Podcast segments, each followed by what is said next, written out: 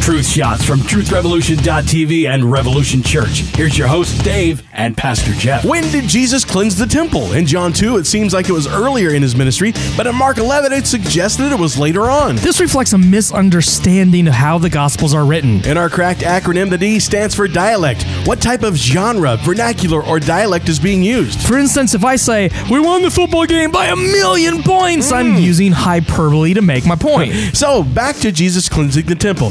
When did it happen? Remember the dialect. The Gospels are not all written chronologically. For us, we expect a story or historical account to start at the beginning and proceed sequentially, but that's not how writers have always inked their pages. John ordered his gospel by thematic elements. Mark may have ordered his chronologically, although some suggest his was thematic as well. So overall, the books are thematic, Thematic. yet there is one little clue about when it happened in both Gospels.